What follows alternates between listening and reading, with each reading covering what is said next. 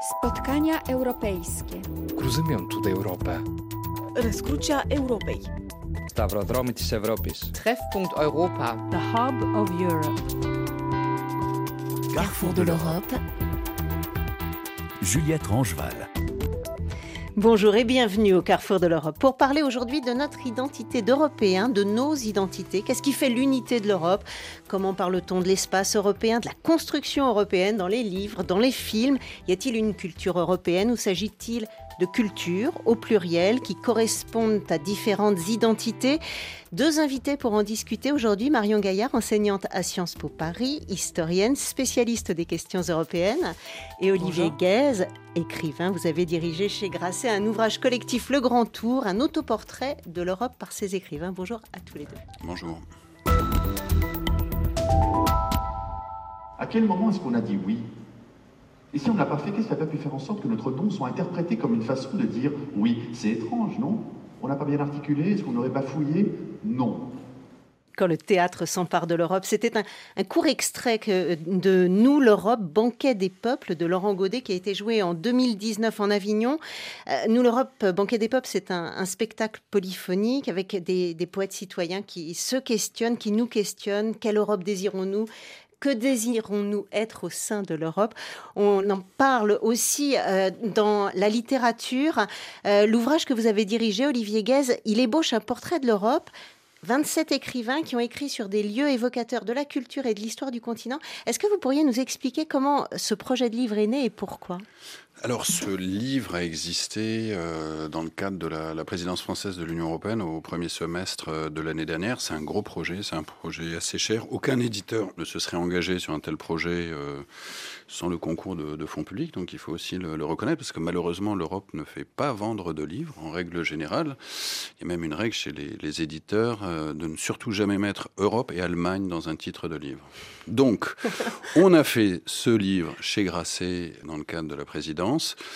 L'idée simplement était finalement de donner un visage, de donner de la chair, de raconter les paysages, les sociétés européennes à travers les voix, les regards d'un écrivain par pays membre. Le seul cahier des charges était de ce que vous avez rappelé, hein, c'est-à-dire raconter un lieu chez eux, qui évoque euh, la culture, la société ou l'histoire européenne. Et pour le reste, ils avaient carte blanche. Ça pouvait être sous la forme de, la fiction, de la non-fiction. Voilà comment est partie euh, cette aventure. Vous dites euh, aucun éditeur ne veut publier un livre qui porte Europe dans son titre.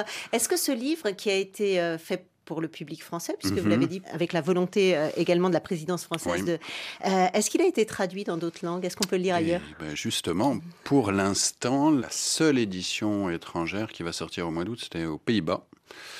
Il y a un certain nombre d'éditeurs étrangers qui étaient intéressés. Alors, c'est pas seulement la faute à l'Europe. Il y a aussi des histoires de droits. C'est assez compliqué ce livre. Il y a 27 auteurs, donc tout le monde n'a pas cédé les mêmes droits à l'éditeur français. Donc, c'est un peu chaotique à ce niveau-là. Mais c'est vrai que traduire un tel livre euh, coûte assez cher et qu'il y a un certain nombre d'éditeurs un petit peu réticents. Vous avez une lectrice fervente, hein, c'est Marion Gaillard. Je suis heureux de la rencontrer. Euh, donc, à, Sciences Po Paris, vous vous proposez à vos élèves de deuxième année un cours sur les cultures et les identités en Europe. Pourquoi est-ce que vous avez voulu préparer d'abord un cours là-dessus, sur cette question des cultures européennes ou de la culture européenne? Et pourquoi est-ce que vous utilisez l'ouvrage d'Olivier Guès, par exemple? Alors pourquoi ce cours? Parce que ça fait bientôt 20 ans que j'enseigne les questions européennes et qu'à chaque fois dans le cours qui porte sur la citoyenneté, on s'interroge évidemment sur l'aspect juridique de la citoyenneté, mais aussi sur son aspect sentimental. Et on en arrive assez vite à parler d'identité et à s'interroger sur la réalité d'une identité européenne. Donc qu'est-ce qui nous rassemble? Qu'est-ce qu'ont en commun un lituanien et un espagnol, un finlandais et un grec? Et puis aussi, si on parle d'identité européenne, c'est ce qui nous rassemble, mais c'est qu'est-ce qui nous distingue du reste du monde. Et j'enseigne également à des étudiants américains. Et donc, c'est vrai que souvent, bah, je me sens assez proche de, de mes élèves américains. Donc, je me dis, bah, qu'est-ce qui nous différencie, nous, les Européens, des Américains, des Australiens, etc. Et tout ça n'est pas si simple. Donc, c'est venu un petit peu de là, cette envie d'explorer ça. Et puis, pourquoi le livre d'Olivier Guest? Bah, Parce que euh, quand j'ai enfin vu un, un livre, justement, qui parle d'Europe, qui met l'Europe au cœur de son projet, j'ai trouvé ça formidable. Donc, je l'ai acheté immédiatement et je l'ai euh, dévoré. Et puis, j'ai trouvé qu'il s'en dégageait quelque chose au-delà d'une mosaïque. Mais il y a la mosaïque Europe, mais il y a une âme européenne qui s'en dégage avec un certain nombre de choses sur lesquelles on pourra revenir. Donc, c'est la trame de ce cours. Voilà. C'est vrai, quand on, lit le grand tour, on se dit, ah bah, c'est un patchwork. Enfin, chacun est un peu dans sa bulle et dans son lieu. Et finalement, ça donne un ensemble très européen. Euh, vous vous attendiez à ça quand vous avez euh, réfléchi au projet de ce livre, quand vous avez contacté les différents auteurs? J'avais pas d'attente précise. Enfin, c'est le principe euh, de ce genre d'aventure. Pour être écrivain moi-même, en général, plus on me donne de liberté, mieux je me sens. Donc, j'étais pas du tout directif. La plupart des auteurs aiment bien travailler dans leur coin. On n'a pas échangé avant. Je ne savais pas sur quel lieu ils allaient écrire. Et effectivement, finalement, il se, dégage une euh, comme un cliché en fait de la une photographie de la culture européenne ou de la société ou de la mémoire européenne avant la guerre en Ukraine. Ce qui est intéressant, c'est que ce livre est sorti euh, une semaine après le début de la guerre. On pouvait évidemment pas le, prévoir. Et quelque part, je pense qu'il raconte la fin d'un cycle qui, à mon avis, s'est ouvert le, 9 novembre 89 avec la chute du mur. Et euh, une trentaine d'années plus tard, on a cette photographie du continent européen. Mais évidemment, je ne pouvais pas m'y attendre. Mais vous-même, vous avez un parcours très européen. Hein. Vous mhm. êtes français, je ne sais pas, parisien peut-être. Vous avez vécu à Berlin, vous mhm. avez des liens euh, forts avec la Hongrie. Vous, actuellement, vous séjournez à Rome. Je vis à Rome et surtout, je, je suis né, j'ai grandi à Strasbourg. Donc, euh, évidemment, une... donc une, une, identité européenne. Je dirais même plus, moi, je suis européen d'expression française. Euh, j'ai grandi en Europe, j'ai fait des études en Angleterre, en Belgique, j'ai vécu longtemps en Berlin, je vis à Rome aujourd'hui. Je, n'arrête jamais de, sillonner le, continent, qui pour moi vraiment est ma patrie. Et, vous avez une définition de ce qu'est être européen? Je ne pourrais pas dire ce qu'est un Européen, mais pour moi, en tout cas, la, chose qui me frappe le plus, c'est l'idée de liberté européenne, cette possibilité de circulation cette possibilité de, passer d'un paysage à un autre, de passer d'une langue à une autre, d'une cuisine à une autre, tout ça dans un espace extrêmement réduit. Donc il y a une espèce d'hyper-diversité et euh, avec quand même fondamentalement cette idée de, liberté. Je pense que l'Europe euh, reste le, continent le plus libre du monde on s'en rend pas suffisamment compte. Je pense qu'on est des enfants gâtés. Mais moi, je jouis beaucoup de, cette liberté européenne. Pourtant, paradoxalement, dans le Grand Tour, c'est pas ça qui transparaît de ces lieux. Il y a beaucoup de lieux d'enfermement, il y a beaucoup de frontières, il y a beaucoup de barrières hein, qui sont écrites par tous ces écrivains. Je dirais qu'il y a euh, deux sous-ensembles majeurs qui se dégagent du livre. La première, c'est la, mémoire hyper douloureuse du XXe siècle. Et c'est très, très marquant euh, dans les textes des écrivains d'Europe centrale et orientale avec une, une hyper-présence soit de l'Holocauste, soit de l'occupation euh, russo-soviétique euh, pendant 45 ans, toute la deuxième partie du XXe siècle. Donc avec des mémoires extrêmement douloureuses. Il y a aussi des traces de fascisme dans la contribution italienne, de l'esclavage euh, chez la portugaise. Donc là, c'est vraiment les, versants noirs de, la mémoire de l'histoire européenne. Donc ça, je dirais que c'est une partie du livre. Et l'autre qui est beaucoup plus hétérogène, mais qui finalement raconte le paysage européen. Au fond, il y a une description des, lieux communs européens. Et ces lieux communs européens, ce sont les musées, les stations balnéaires, les stations thermales, les sites archéologiques, les gares, les cafés. Euh, finalement, tout ce qui compose, euh, en tout cas une bonne partie de, ce qui compose le, paysage européen, qu'on ne trouve pas ailleurs. Marion Gaillard, pour vous, il y a un substrat commun euh, des Européens en termes de culture, en termes d'identité? Oui, ben on le disait, il y a le, côté obscur, c'est-à-dire euh, justement euh, la mémoire euh, des guerres, la mémoire de l'esclavage, de la colonisation, et, c'est très très présent effectivement dans le Grand Tour. C'est très frappant et ça a beaucoup frappé mes, mes étudiants et mes étudiantes. C'est la présence de la Shoah vraiment beaucoup plus fortement dans les, les textes des écrivains d'Europe centrale et orientale que d'Europe occidentale, même si on a aussi cette mémoire, mais elle est moins frappante. Et le goulag, effectivement. Mhm.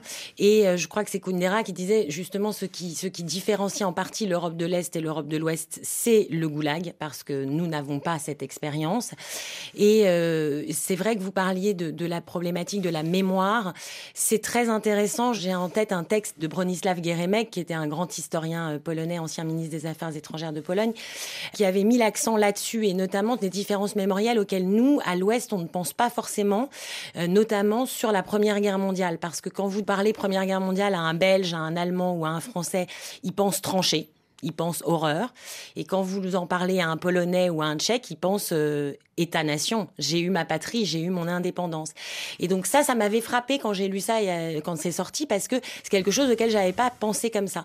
Donc il y a un substrat européen qui est dans la noirceur, dans l'héritage douloureux, et puis il y a le substrat européen euh, plus euh, du côté euh, positif, on va dire, qui était souvent mis en avant dans le début des années 2000, qui est évidemment la civilisation gréco-romaine, les universités médiévales, l'humanisme, les Lumières, etc., qui est, qui est une réalité mais souvent, on a un peu trop oublié le côté obscur de la force, et c'est pas mal de le rappeler aussi, parce que je crois que l'aventure européenne, de construction européenne, elle est beaucoup née sur euh, ce passé sombre pour justement le transcender.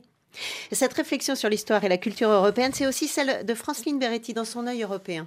L'histoire de l'Europe, ce n'est pas celle des institutions européennes, très roboratives. Enfin, moi j'aime bien, mais nous sommes un tout petit cercle. Mais, euh, excuse-moi, mais il y a des gens que, ça intéresse Non, personne. L'histoire de l'Europe est bien plus vaste. Il y a l'influence du monde gréco-romain, bien sûr. De 753 avant Jésus-Christ à 476 après Jésus-Christ, l'Empire romain connaît une extraordinaire expansion, de l'Angleterre à l'Égypte, en passant par l'Afrique du Nord et la Turquie. Toutes ces contrées sont marquées par une civilisation unique née à Rome. Il y a des traces de cet empire en Tunisie, en Syrie, et dans ce monde romain, l'équivalent des Allemands, des Polonais, des Néerlandais, ce sont les barbares. Alors ils sont fous ces Romains Ça ne marche donc pas dans toute l'Europe, ce passé centré autour de la Méditerranée. On pourrait dire alors que l'histoire que l'on partage, c'est celle du christianisme. Partout vous avez des petites églises ou des cathédrales, des temples protestants, des crucifix dans les cimetières. Dans n'importe quel musée, vous avez des peintures représentant des saints martyrs ou des scènes de l'Ancien Testament. L'Europe a une identité chrétienne.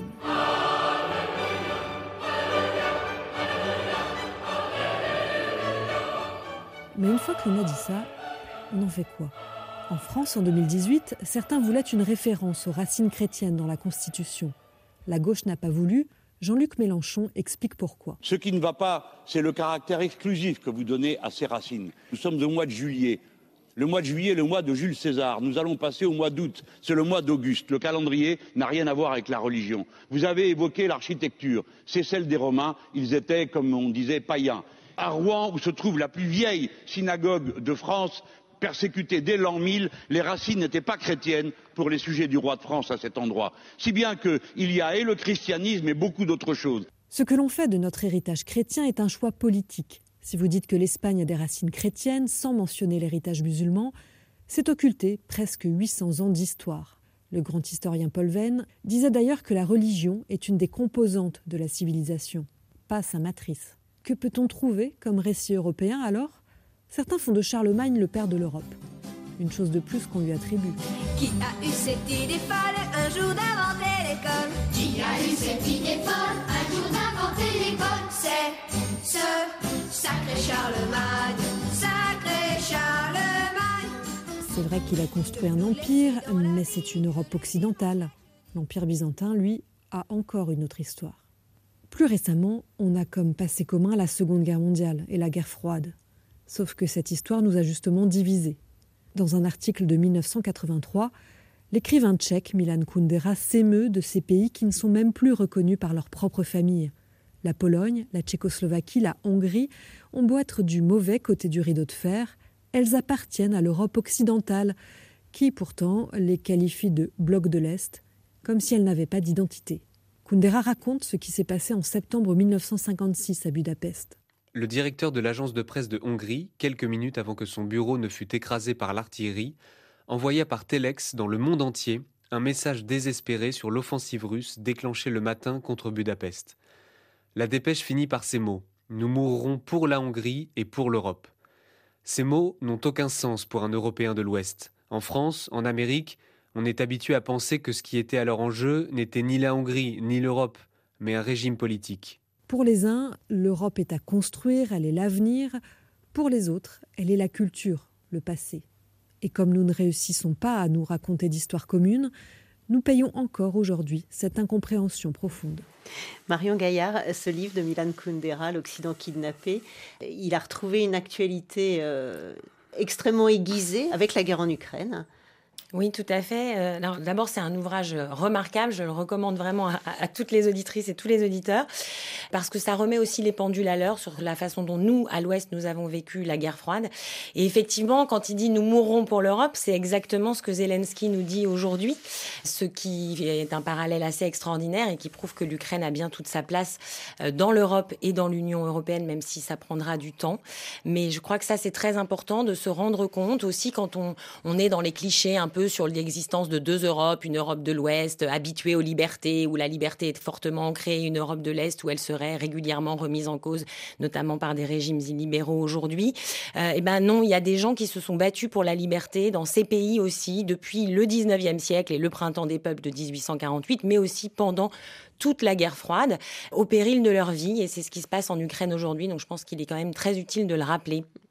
Olivier Guez, vous, en avez parlé de la guerre en Ukraine en disant oui, le Grand Tour, on l'a écrit, il a été publié juste au moment du déclenchement de l'invasion russe.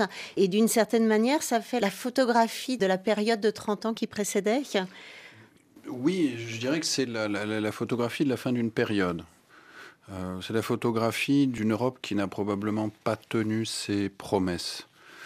C'est-à-dire, si on examine un petit peu le processus qui a abouti à l'adhésion de, la plupart des pays d'Europe centrale et orientale euh, dans les années 2000, on était vraiment dans des critères euh, strictement euh, économiques, financiers, politiques. Il n'y a eu aucun volet culturel. Et au fond, ce que Kundera écrivait dès le début des années 80 dans l'Occident kidnappé n'a absolument pas été tenu en compte. Ça, c'est la première chose. Alors qu'il y avait une demande, de, notamment de cette génération, et que toute une jeunesse, en fait, aurait été très sensible, quelque part, à, ce qu'on construise un pont culturel, ou qu'on reconstruise le pont qui avait été détruit par 45 ans d'occupation russe. Ça, c'est la première chose. Deuxièmement, je pense que ce qui a été fondamentalement raté, c'est la reconnaissance, ou plutôt la non-reconnaissance des souffrances incroyables de l'Europe centrale et orientale pendant 45 ans. Beaucoup de peuples d'Europe centrale et orientale n'ont jamais compris pourquoi l'Occident avait fort heureusement tenu à juger à partir des années 70 et 80 les anciens criminels fascistes, nazis, vichistes, etc. Et pourquoi l'Occident avait si peu insisté pour que les responsables communistes ne soient pas jugés, en fait. Là, il y a eu un schisme quelque part. Et le fait qu'il y ait eu cette non-reconnaissance de ces souffrances-là, comme si effectivement l'Europe centrale n'était plus l'Europe centrale, mais avait fait partie de cette culture russe ou de la sphère russe, c'est-à-dire la négation de centaines d'années euh, d'histoire, d'identité, je pense à créer un, gouffre très important entre les, deux parties de, l'Europe. Et ça, ça a été totalement raté. Donc je trouve que quelque part les, contributions, notamment de, ces pays-là, montrent euh, justement quel était le, climat avant le début de la guerre témoigne de cet état d'esprit. Tout à fait. Est-ce qu'il n'y a pas eu aussi, au tout début de l'émission, je vous ai fait écouter un, court extrait de Laurent Godet, donc euh, sur l'Europe, euh, mhm. nous l'Europe manquait des peuples, qui parle de la Constitution de 2005 et du refus d'une partie euh, des peuples européens de voir cette Constitution s'appliquer. Est-ce que derrière ça, il n'y avait pas aussi de la part des Français ou, des Danois le rejet du coût de la réunification allemande? Est-ce que c'était pas aussi une façon de dire bah, l'Est euh, nous intéresse pas tant que ça?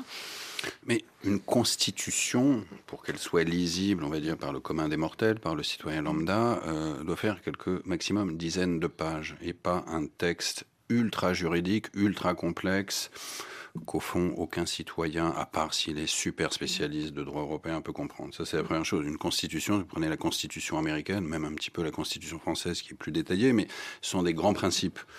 Ça raconte justement une, une certaine idée de la civilisation, ce que n'était absolument pas le texte de 2005, premièrement. Deuxièmement, je pense que cette constitution, le référendum aurait dû être fait au niveau du continent au fond. Oui, un, jour, un référendum pour tout le monde. Parce que très rapidement, ça devient un enjeu de politique nationale, un référendum en France ou au Danemark. Et je ne suis pas sûr que la plupart des gens se soient exprimés sur le texte qu'ils n'avaient pas lu que sur le climat politique en France vis-à-vis de, de, Jacques Chirac ou autre chose. Qu'est-ce que vous en pensez, Marion Gaillard? Je suis tout à fait d'accord avec tout ce qui vient d'être dit, notamment la complexité du texte. L'erreur a été de l'appeler constitution ou bien l'erreur a été effectivement d'y inclure en fait cette fameuse partie 3 qui reprenait tous les traités existants depuis 1957 alors que ça n'avait pas lieu d'être dans une constitution. Ceci dit, je rejoins aussi ce que vous avez dit tout de suite en posant la question je pense que ça, fait suite à un élargissement qui était mal digéré par les populations d'Europe de l'Ouest, parce qu'on connaît mal l'Europe centrale et orientale, qu'on s'est effectivement très peu intéressé à ce qu'ils ont vécu pendant la guerre froide, qu'on n'a absolument pas reconnu les souffrances qui ont été les leurs, qu'on les a cataloguées dans cette Europe soviétique et puis c'est tout. Et donc, quand tout d'un coup on les a vus arriver, euh, beaucoup moins riches, avec la nécessité de faire des transferts financiers importants, avec le risque de dumping social, on l'a pas du tout digéré. Que la sortie de Jacques Chirac euh, en 2003 euh, à propos de la guerre en Irak sur la famille européenne a été une catastrophe et que ça nourrissait le récit négatif sur les pays d'Europe centrale et orientale, alors qu'en fait la famille d'Europe occidentale n'était elle-même pas unie sur la question, donc il avait perdu là une bonne occasion de, se taire. Et donc ça stigmatisait des pays qui déjà euh, avaient beaucoup souffert et, et qui déjà étaient méconnus et pas forcément appréciés. Donc le climat était mauvais pour faire un référendum avec un texte qui ne ressemblait en rien à une constitution. Donc euh, l'échec était assez annoncé en réalité. Euh, il m'a déçu parce que moi j'y étais favorable pour beaucoup de raisons, mais euh, ça m'a pas surprise. Et c'est donc une occasion de récit européen qui a été ratée, oui, Olivier Guès Non, non, mais là, je me rappelle du, contexte. par exemple, comment le Parti socialiste était déchiré, mais pour des raisons uniquement politiciennes. Quelqu'un comme Laurent Fabius, qui par la suite est devenu ministre des Affaires étrangères, soi-disant grand européen, avait euh, prôné le non, ce qui était totalement délirant et qui n'avait absolument rien à voir avec la question européenne. Donc un, référendum, euh, oui, il est normal que les peuples euh, comprennent leur avis, mais pas dans ces conditions. Ce n'était mmh. pas, pas un référendum sur une constitution qui n'en était pas une par ailleurs. Et donc, on a eu cette difficulté de concilier cette Europe de l'Est, cette Europe de l'Ouest au sein d'un grand ensemble, peut-être aussi à ce moment-là. J'aimerais qu'on aille euh, dans les Balkans, qui est vraiment un monde euh, à la jonction de deux Europes, de l'Europe euh, catholique, héritière du, gréco-romain, de l'alphabet latin, et puis de l'Europe héritière aussi de Byzance, des orthodoxes, de l'alphabet cyrillique. Parce que c'est difficile de concilier les deux quand on est dans cette partie de l'espace européen. C'est le pari qu'a fait un typographe croate, Nicolas Djurek. Il y a dix ans, il a créé la police de caractère Balkan 100 avec l'objectif de réunir les deux alphabets latin et cyrillique pour mieux dépasser les haines nationalistes. C'est un reportage de Simon Rico. Tout a commencé en 2013 avec le début de la guerre du cyrillique en Croatie. Cet hiver-là, de grandes manifestations ont lieu à Vukovar, la première ville martyre des guerres yougoslaves. À leur tête, les vétérans bien décidés à empêcher que la minorité serbe puisse utiliser sa langue et donc son alphabet, le cyrillique, dans l'espace public. La constitution croate leur garantit bien ce droit, sauf que Vukovar est un symbole en Croatie, celui de la résistance contre l'agression serbe lors de la guerre pour l'indépendance, comme on l'appelle ici. Voilà comment Nicolas Djurek tente de résumer les faits. Quand une minorité, comme les Serbes en Croatie, représente plus de 30% de la population d'une ville, la loi lui garantit l'usage de sa langue dans les bâtiments officiels. Les autorités ont donc mis des panneaux en croate et en serbe qui disent la même chose, mais l'un en alphabet latin, l'autre en cyrillique. Ça a rendu les Croates de Vukovar furieux. Ils se sont sentis offensés, parce que pour eux, le cyrillique, c'est l'écriture du peuple qui les a attaqués. Voilà, c'est ça le point de départ de l'histoire. Deux décennies après la guerre, les médias croates et les réseaux sociaux s'enflamment. On se repasse alors en boucle les images de Vukovar à l'automne 1991, rasées après trois mois de siège, et celles des manifestants détruisant chacune des plaques officielles en cyrillique que le gouvernement croate fait poser. Bientôt les manifestations gagnent tout le pays. Ce nouveau déferlement de haine nationaliste émeut particulièrement Nicolas Djurek, sensible au discours yougoslave de fraternité et d'unité. Cela lui rappelle de bien mauvais souvenirs, ceux du sanglant conflit des années 90 quand il était adolescent. Avec l'une de ses étudiantes, le typographe imagine alors une police de caractère qui pourrait mettre un terme à cette guerre du cyrillique et contribuer à rapprocher croates et serbes. Maria Yusa et moi, on s'est mis à réfléchir à réunir les deux alphabets pour créer une typo qui soit facilement lisible pour tout le monde. On a donc dessiné le système de police Balkan qui combine l'alphabet latin et l'alphabet cyrillique. Si la lettre est la même, on l'écrit en grand, sinon on superpose avec le caractère latin en haut et le cyrillique en bas. Eh bien, une décennie après son invention, Balkan 100 reste assez populaire dans l'espace post-yougoslave. Des médias et des associations ont adopté cette typo, on peut aussi la voir sur des affiches, et elle a même plusieurs fois été primée pour son caractère novateur. Voilà qui contraste avec les réactions courroucées des puissants cercles nationalistes croates qui ont même accusé Nicolas Djurek d'être de mèche avec les Serbes durant ce qu'on a qualifié de guerre du cyrillique. Ces discours enfiévrés viennent rappeler à quel point l'identité reste un sujet sensible dans les Balkans trois décennies après la fin des derniers conflits. Au milieu du XIXe siècle, pourtant, linguistes serbes et croates s'étaient mis d'accord pour standardiser ensemble la langue serbo-croate et la décliner à l'identique en alphabet latin et cyrillique. Quant à Nicolas Djurek, il réfléchit aujourd'hui à une typographie du bosniaque en alphabet arabe, un écho à la tentative infructueuse de cette population musulmane de faire adopter l'arabe comme troisième alphabet officiel du royaume de Yougoslavie dans les années 1930. Carrefour de l'Europe pour parler identité et culture européenne avec nos invités, l'historienne Marion Gaillard et l'écrivain Olivier Guèze. Dans les Balkans, on le voit, hein, à chaque fois, c'est là que ça se. Tout le monde n'est pas membre de l'Union européenne, mais, mais, tout le monde est, est de plein pied dans l'Europe. Et on voit les, zones et de, crispation et les zones euh, de mélange. Olivier Gaz, je vous ai demandé tout à l'heure euh, ce qu'il y avait en commun entre les différentes capitales européennes dans lesquelles vous avez vécu. Vous m'avez parlé du café, euh, de la place. Est-ce qu'on pourrait parler de, Bruxelles, la capitale des institutions européennes? Est-ce qu'il y a une âme européenne dans ce Bruxelles du quartier européen? Il y a une âme européenne, oui et non il y a une population européenne, il y a des couples européens, il y a des enfants européens, il y a des écoles européennes, euh, il y a un mélange de tout et n'importe quoi, de restaurants portugais, de cafés italiens. Donc il y a une petite Europe qui s'est constitué, qui s'est développé, mais euh, d'une façon presque euh, organique, je dirais. Et puis il y a ce, quartier hideux des institutions, avec des bâtiments fonctionnels qui n'évoquent rien, qui sont laids, avec des autoroutes au milieu. C'est-à-dire personne ne viendrait, ce que j'avais écrit dans, ma préface, personne ne vient s'y promener un dimanche. Il n'y a rien à voir rien à faire. Euh, il y a cette statue ridicule qui est censée euh, symboliser l'aventure européenne, qui est un somnambule qui semble sur le point de se jeter dans le vide, qui serait le, pendant européen de la statue de la liberté. Et en fait, le Bruxelles raconte quelque part tout ce qu'est l'Europe, à la fois ce qui se fait naturellement, c'est-à-dire des, hommes, des femmes euh, qui se rencontrent, qui, construisent l'Europe, qui construisent quelque chose de, de nouveau, qui se mélange et de l'autre, ces institutions qui semblent assez pesantes. Je, veux dire, il y a aussi des choses extraordinaires dans les institutions. Il y a plein de choses qui sont faites, il y a des programmes formidables, mais elles restent euh, à l'écart, elles se, tiennent éloignées. Même la façon dont elles ont été conçues, pensées, ce qu'elles dégagent, il ne peut pas y avoir de lien avec le, citoyen euh, lambda. C'est très étrange. Oui, il y a une espèce de schizophrénie assez curieuse parce qu'on voit même quand on est au fonctionnaire qu'on est nommé euh, commissaire européen, ils le disent tous, on quitte sa nation pour se mettre au service de l'Europe.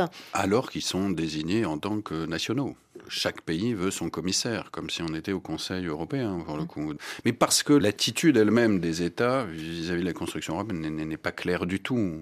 Certains disent qu'ils veulent construire l'Europe, et d'un autre côté, ils veulent construire l'Europe à leur propre image, donc avec une idée extrêmement nationale d'une idée qui est supranationale. Donc effectivement, mais cette schizophrénie-là n'a jamais été traitée d'une certaine manière. Marion Gaillard, vous, vous étiez hier à Strasbourg pour euh, visiter le Parlement européen. C'est un autre siège euh, des institutions. Euh, on parle un peu le globiche aussi à Strasbourg, cette espèce d'anglais que tout le monde comprend avec des accents plus ou moins britanniques, plutôt moins que plus. Comment est-ce qu'on met de l'âme dans tout ça? Est-ce qu'il faut y mettre de l'âme européenne? Il faut y mettre de l'âme. Maintenant, il faut essayer aussi de comprendre pourquoi ça a été aussi désincarné. Parce que justement, on venait de se passer douloureux, de ces déchirements entre États-nations européens. Et donc, il fallait euh, sortir du politique pour euh, mettre de la raison là-dedans. D'où l'idée technocratique de, Jean Monnet, qui est pas forcément au sens négatif. C'était l'idée que l'Europe se ferait par des fonctionnaires, par des experts, parce que sinon on n'y arriverait pas à surmonter toutes ces déchirures. Donc c'était pas une idée euh, saugrenue. Simplement à un moment, on est pris à ce piège et il faut en sortir. Donc il faut risquer la chair, il faut risquer l'incarnation, mais c'est pas toujours simple. Alors c'est assez intéressant quand on est au Parlement euh, de voir à la fois euh, des réflexes nationaux, bien sûr, et en même temps une âme européenne à travers ne serait-ce que le dialogue permanent entre euh, des députés de, de, tous horizons politiques et de tous les États européens. Il faut toujours rappeler le petit miracle qu'est ce Parlement, c'est-à-dire c'est le seul Parlement transnational au monde élu au suffrage universel direct. Ça n'existe pas. Donc c'est en soi déjà une idée euh, géniale, je dirais. Il faut quand même s'en réjouir, mais effectivement avec une schizophrénie, je suis tout à fait d'accord, qui non seulement n'est pas résolue, mais qui est consubstantielle à la construction européenne chez certains pays plus que, d'autres. Et, il faudrait déjà que la France soigne largement sa schizophrénie qui existe depuis l'origine de la construction européenne et qui s'incarne encore ces derniers temps dans les discours paradoxaux de notre président. Donc, on est les premiers schizophrènes de l'Europe, mais on est, on est bien accompagnés. Et donc, il faut faire une psychothérapie collective pour arriver à incarner l'Europe, dépasser les déchirures et puis euh, aller vers les peuples. C'est aussi ce que j'avais envie de faire avec ce cours parce que l'Europe, c'est des institutions c'est une construction, des politiques communes, mais c'est aussi euh, fondamentalement une histoire et une culture avec des écrivains et des films pour raconter ça. Mais l'idée de la psychothérapie est intéressante, puisque là, on est en plein dans la question identitaire. Si vous aller quelque part, il faut déjà savoir qui vous êtes. Or, je ne suis pas certain que ce qu'on appelle l'Europe, c'est exactement qui elle est. En tout cas, elle fait tout pour ne pas savoir.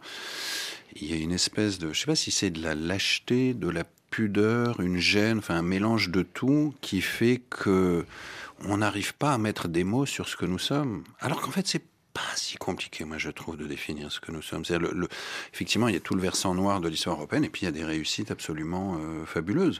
Est-ce que la culture populaire, vous avez l'air de dire, a du mal à s'emparer de la question européenne, ou en tout cas, on a, on a du mal à laisser à la culture populaire la possibilité de s'emparer de la question européenne?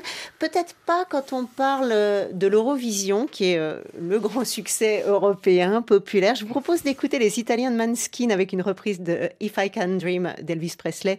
Manskin a, remporté le concours de l'Eurovision en 2021 et ils font maintenant une belle carrière internationale. Leur succès a dépassé les amateurs euh, de kitsch du concours.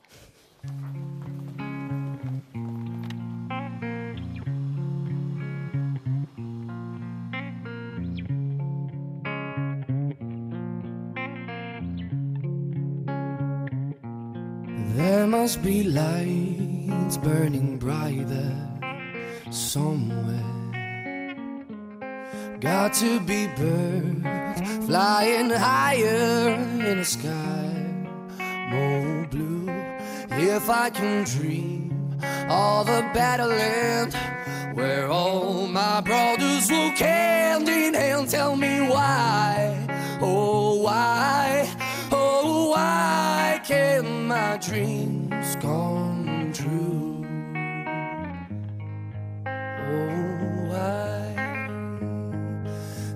must be peace and understanding sometimes. Strong winds of promise that will blow away the doubt and fear. If I can dream of a warmer sun where hope keeps shining on everyone, tell me why.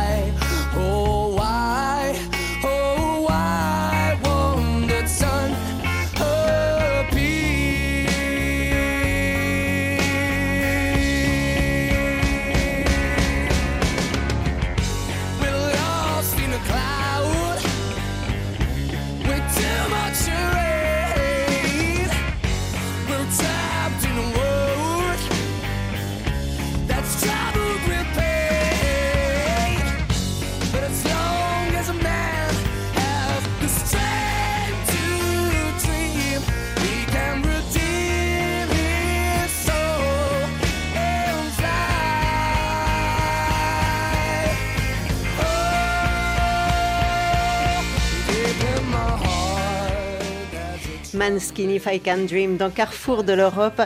Olivier Guez, euh, est-ce que la guerre en Ukraine, aujourd'hui, elle est en train de métamorphoser, de changer ce récit euh, européen sur son identité, sa culture? Je pense que c'est un peu tôt pour le dire. En tout cas, ce qui est clair, c'est que le sort de l'Europe se joue en Ukraine. Euh, si la Russie l'emporte, euh, ce sera un coup très très dur aux, démocraties, puisque les démocraties sont quand même impliquées euh, plus qu'indirectement dans cette affaire. Donc il y a un enjeu immense. Je suis très partagé à la fois. L'Europe a été beaucoup plus forte que ce qu'on pensait, surtout ce que Vladimir Poutine pensait. Je pense que Poutine considérait les Européens tous comme Michel Houellebecq était l'incarnation des Européens pour lui. C'est-à-dire qu'il entrerait en Ukraine, il s'y installerait, personne ne dirait rien ou presque. Ça s'est pas passé comme ça. Euh, L'Europe n'a pas réagi comme en 38. Elle n'a pas laissé faire Poutine. Mais on ne sait pas ce qui va venir de cette guerre. Et d'un autre côté, je vois que ça n'a pas empêché Marine Le Pen, qui a toujours eu des liens extrêmement forts avec Vladimir Poutine, de faire un score euh, énorme euh, à l'élection présidentielle, de Orban d'être élu en Hongrie. Euh, une partie de l'extrême droite italienne, celle de Salvini, extrêmement proche aussi de Poutine, est au gouvernement. Donc c'est difficile à dire. Mais fondamentalement, là, la guerre dure. Et je sens qu'elle est de plus en plus loin des préoccupations quotidiennes des Européens. Il n'y a qu'à voir ces débats surréalistes en France, euh, moi qui n'y vis plus, sur la question des retraites. On est vraiment on est sur une île, quoi. Le, reste du monde a disparu. Euh. Est-ce que quand même ça permet de reprendre euh, langue avec l'Europe centrale, avec l'Europe orientale? Oui et non. Je, je pense qu'on comprend mieux ce qui s'est passé en Europe orientale, en Europe centrale pendant 45 ans. C'est-à-dire que le communisme, c'était une espèce de vitrine euh, mais derrière, c'était de l'impérialisme russe. Et ça, je pense qu'on le comprend mieux qu'avant. Après, on voit que les réactions ne sont pas du tout les mêmes. Euh, les pays d'Europe centrale sont ultra engagés en Ukraine. Il y a qu'à voir ce que fait euh, la Pologne, ce que font les pays baltes, la Roumanie. et on voit bien qu'en France, en Allemagne, on est beaucoup plus prudent. On fait un pas en avant, un pas en arrière. On essaye de modérer. Il ne faudrait pas humilier la Russie. Enfin, on voit bien que là aussi, il y a, deux visions du monde qui ne sont pas du tout les mêmes. Marion Gaillard, vous êtes d'accord avec ça? Vous avez l'impression qu'il y a une partie des Européens qui d'abord euh, s'empressent d'oublier cette guerre en Ukraine pour euh, des considérations, que ce soit les retraites comme en France ou, en Allemagne, où le soutien euh, à l'Ukraine est en train de baisser de façon assez inexorable. Oui, alors on revient sur la question de la mémoire, c'est-à-dire qu'évidemment, euh, étant donné leur histoire et l'expérience de, de l'occupation soviétique, du goulag, etc., ils n'ont pas du tout euh, la même analyse sur la menace russe, et c'était le cas euh, dans les années, les mois et les semaines qui ont précédé l'invasion et le, déclenchement de la guerre, et aujourd'hui, notamment les Polonais le rappellent souvent à la France et à l'Allemagne, vous vous êtes trompés, et oui, ils se sont, nos dirigeants, trompés, je, je ne m'inclus pas nécessairement là-dedans. Donc oui, c'est évident que ça rejoue des problématiques de division Est-Ouest au niveau de la mémoire et du ressenti vis-à-vis de la Russie. Sauf en Allemagne de l'Est, ce qui est très étonnant. Parce que Parce que les Allemands de l'Est sont ceux qui soutiennent le plus euh, la Russie alors qu'ils ont connu la même occupation que les Polonais, les Tchèques, les Hongrois, etc. Oui, mais comme Victor Orban, enfin une partie des Hongrois, ce qui est très étrange aussi, parce qu'il y a quand même eu Budapest en 1956, et que euh, finalement c'est comme si c'était oublié, et on voit bien là une différence pour le coup entre les deux régimes illibéraux d'Europe centrale et orientale, une Pologne qui euh, est vent debout euh, à juste titre contre la Russie, et Victor Orban qui s'isole, sans pour autant mettre son veto au vote des sanctions quand même. Hein, donc il, va pas juste. Très malin. Il veut pas jusque là. Via Orban et les Hongrois, ce qui n'est pas la même chose. Oui, tout à fait. Mais c'est vrai qu'on peut trouver ça un peu étonnant, mais là, moi, je connais beaucoup moins bien que vous. Ça, ça m'interpelle le fait que Viktor Orban joue cette carte russe, alors même que justement, il y a quand même un trauma dans la population hongroise autour de 1956. Et donc, ce décalage, j'avoue que j'ai un petit peu du mal à le comprendre depuis mes yeux de, française. Vous le comprenez, vous, euh, Olivier Guez? Euh, La Hongrie, beaucoup moins bien que, que l'Allemagne de l'Est, euh, je dois dire. Je pense qu'Orban, qui n'a jamais cessé de jouer à peu près sur tous les En fait, il ne se fâche avec personne, donc il ne sait pas de quel côté la pièce euh, va tomber. Et je pense qu'il y a des intérêts. Enfin, le régime d'Orban, c'est quand même avant tout un régime de prédation. Donc je pense qu'il y a beaucoup, beaucoup d'argent russe lié à Poutine, aux oligarques, euh, qui circule ou qui a circulé en, Hongrie, et que euh, Orban est quand même plus que gêné aux entournures par rapport à ses relations avec la Russie. Et pourquoi est-ce que vous dites que vous comprenez mieux les anciens Allemands de l'Est dans leur parce que quelque part, il y a eu ce rapport extrêmement fort entre l'Union soviétique et l'Allemagne de l'Est. L'Allemagne de l'Est était considérée comme le meilleur élève euh, d'Europe centrale et orientale à l'époque de, la guerre froide. Et assez étrangement, mais parce qu'il y a cette relation très étrange entre l'Allemagne et, la Russie, il y a eu une vraie coopération, euh, plus qu'entre les deux régimes, même entre les, deux peuples. Et quelque part, l'attitude, au fond, peut-être l'attitude la plus incompréhensible, c'est celle d'Angela Merkel vis à -vis de la Russie parce qu'elle a très peu parlé depuis qu'elle a quitté la chancellerie, mais elle avait donné une grande interview à la Zeit euh, l'année dernière où elle disait que dès 2008, c'est-à-dire parmi les, premières rencontres avec euh, Poutine, elle avait vu de quel homme il s'agissait. C'est l'histoire du chien. Mmh, Poutine savait qu'il avait peur des chiens et donc il fait entrer son labrador et elle est tétanisée. Et dès 2008, c'est la Géorgie, ensuite il y a 2014, la Crimée, etc., ce qu'on sait. Et pourtant, cette femme euh, d'une intelligence supérieure, on va dire, grande dirigeante, lie pieds mm. et poings liés son pays à un régime dictatorial, à un dictateur. Ce qu'elle aurait perçu dès le départ. Sans pour autant euh, renforcer la défense allemande, sans pour autant réformer quoi que ce soit à ce niveau-là. Donc il y a une espèce de paradoxe. Et elle dit qu'elle n'a aucune excuse à faire, qu'elle n'a rien à regretter. Et je pense que Merkel est une Allemande de l'Est. Elle a grandi sous la RDA. Donc il y a cette espèce de, mystère de, des Allemands de l'Est euh, vis le, rapport, euh, le rapport à la Russie. Il y a une immense culpabilité aussi vis-à-vis des Russes. Vous le ressentez aussi comme ça? Parce que dans vos nombreuses casquettes, Marion Gaillard, vous êtes aussi euh, spécialiste des relations franco-allemandes et de l'Allemagne. Vous comprenez, vous, la façon dont les Allemands euh, se sont euh, conduits et se conduisent encore avec euh, Vladimir Poutine? Alors, dont ils se sont conduits, c'est-à-dire dans le fait de se mettre dans la gueule du loup, oui, il y avait une forme de naïveté qui m'a énormément interpellée, sur laquelle j'ai réfléchi et aussi interrogé mes amis allemands, qui s'explique en partie par l'héritage de l'Ostpolitik de Brandt, c'est-à-dire cette idée du changement par le rapprochement et du fait qu'en commerçant, en dialoguant, on allait insuffler un changement de l'autre côté. Et le réveil a été douloureux.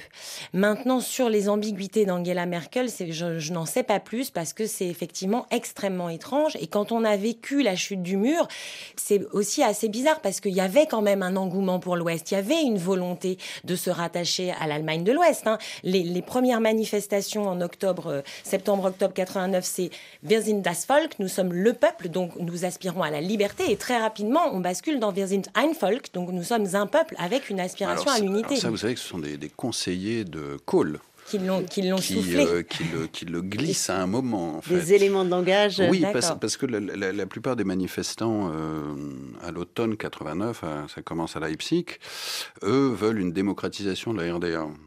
Euh, mais mais c'est, le rapport à l'Ouest n'est pas très clair. Après, il y a, y a un immense complexe euh, des Allemands de l'Est, des Allemands de l'Ouest. Ils ont eu l'impression finalement d'avoir été colonisés. J'ai, vécu à Berlin plus tard, dans les années 2000, mais le, le, fossé entre l'Est et l'Ouest était gigantesque. Juste une anecdote, j'avais un ami qui, qui venait de la région de, de Stuttgart. Et donc tous les Allemands de l'Ouest de ma génération ou, un peu plus vieux, c'était tous trouver un pays de substitution. C'est-à-dire qu'on ne pouvait pas seulement être allemand, c'était pas possible. Ils regardaient tous vers l'Ouest. Donc soit c'était les États-Unis, l'Italie, la France, l'Angleterre, etc. Mais l'idée de l'Est, c'est vraiment le pire cauchemar allemand. C'est-à-dire les pires catastrophes de l'histoire allemande, les pires crimes qui ont été commis euh, à l'Est. Et donc lui, un jour, on est, on est allé se baigner dans un lac à l'est, donc ex-RDA, et l'idée de prendre simplement un café en route en ex-RDA était impossible. Il fallait rentrer à Berlin. Donc il y, avait ce truc-là, et les Allemands de l'Est l'ont incroyablement mal vécu. Et donc on, en voit aujourd'hui des conséquences dans ce récit sur... Euh, C'est une des conséquences. Est-ce que euh, cette euh, guerre en Ukraine aujourd'hui n'est pas en train de prendre toute la place du récit européen et, peut-être mettre un peu sur le côté des, aspects qui sont euh, aussi prodigieusement importants pour nous en tant qu'Européens? Je pense au phénomène migratoire et son contrepoids d'une certaine manière euh, qui est euh, l'histoire de la colonisation. On en parle moins, mais ça reviendra. Je pense que c'est. Enfin, je dis, il continue d'y avoir des naufrages en Méditerranée. On délègue aux pays d'Afrique du Nord, euh, enfin, qui sont des, espèces de, barrières, en fait, hein, ou la Turquie, qui sont des tampons. Mais cette question-là euh, sera gigantesque. Et on voit bien déjà les premiers effets en Italie, où il y a un, un gouvernement qui a été élu principalement pour mettre fin à ces vagues migratoires euh, permanentes. Marion Gaillard. Oui, tout comme en 2018, euh, Salvini d'ailleurs. Et, la question migratoire, elle est fondamentale et elle est aussi euh, très liée à notre identité parce qu'une partie de notre identité, on l'a rappelé, c'est euh, la colonisation et donc les liens avec le continent africain notamment. Mais c'est intéressant parce qu'elle est aussi très présente justement dans la littérature ou dans le cinéma, cette question migratoire. Évidemment dans le Grand Tour, mais aussi dans le texte de Laurent Godet que nous évoquions au début. Et puis dans, si on parle de culture populaire, est-ce qu'on a une culture populaire européenne Puisqu'on disait tout à l'heure, qu'est-ce qui nous rassemble? Qu'est-ce qui nous rassemble? Souvent, malheureusement, c'est euh, la culture américaine parce qu'on la connaît tous et que c'est de ça dont on peut se parler euh, entre un Estonien et un Portugais. Donc ça, c'est un petit peu dommage. Et donc, il faut créer une culture populaire euh, européenne. Et dans cette culture populaire européenne, il y a la nouvelle série de, Cédric Lapiche, Salade grecque. Mais il y avait aussi une, une série il y a quelques années qui s'appelait Eden, qui était aussi sur la question migratoire. Et donc, on voit que la question migratoire, elle est dans la littérature, dans des films aussi, mais dans une culture plus populaire euh, et, plus une culture de masse à la télévision. Et c'est intéressant de voir que Salade grecque, 20 ans après l'auberge espagnole, bah d'abord on a des Croates et des Tchèques dans la colocation, donc on est bien passé à une Europe réunifiée. Mais euh, voilà, les héritiers, les enfants de, de Romain Duris, ils, vont s'occuper des migrants euh, à Athènes. Donc c'est une question qui est présente beaucoup, beaucoup, je pense, et dans la jeunesse, et je le sens beaucoup chez mes étudiants aussi, les, quand on leur laisse le libre choix des sujets qu'ils ont à traiter, il y en a une très grosse partie qui parle de la question migratoire. On va écouter euh, la, la bande-annonce euh, justement de Salade grecque. Alors Athènes Alors Athènes Athènes, quoi. Ouais People actually live here? Yeah, ça serait cool si tu restais ici avec nous. Welcome to Athens I just want to help the refugees. Non, mais par contre, toi, tu dis rien aux parents, tu promets. Euh, Je sais même pas comment je pourrais leur expliquer un truc pareil. T'es raminé. J'ai pas le droit de te demander Non. si t'as un, un amour.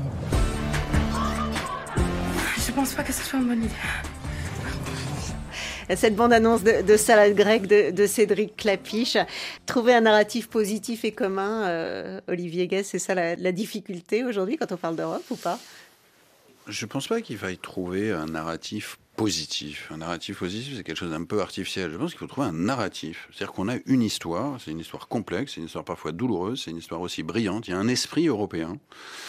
Il y a des réussites absolument extraordinaires. Par exemple, cette sonde qui est partie euh, Jupiter, qui doit arriver dans 8 ans, c'est une réussite européenne incroyable, par exemple. Est-ce qu'on en parle comme une réussite européenne Euh, J'en suis pas sûr. Euh, C'est un exemple parmi des, milliers. Je pense aussi qu'on devrait mettre en avant l'idée de, de l'esprit de transgression européen. C'est pas mon idée, c'est Christophe Pomian, euh, cet extraordinaire historien, qui définit aussi l'identité européenne comme une identité de la transgression. C'est-à-dire que les Européens n'ont cessé de transgresser. C'est-à-dire qu'on est passé du paganisme au christianisme. En tout cas, le christianisme est devenu religion d'État en Europe. Ensuite, il y a la transgression des différents christianismes, protestantisme, etc. Ensuite, il y a la transgression euh, de Dieu, avec euh, d'abord la Renaissance, l'humanisme. Et puis, il y a une succession de transgressions. Mais il y a des transgressions à la fois positives, que ce soit en science, c'est-à-dire l'idée de toujours tout remettre en question pour arriver à d'autres choses, des transgressions dans l'histoire de l'art, où on essaye des choses incroyables. Mais il y a aussi la transgression de la nature avec le début de l'industrie en Europe, il y a la transgression des autres cultures avec le colonialisme.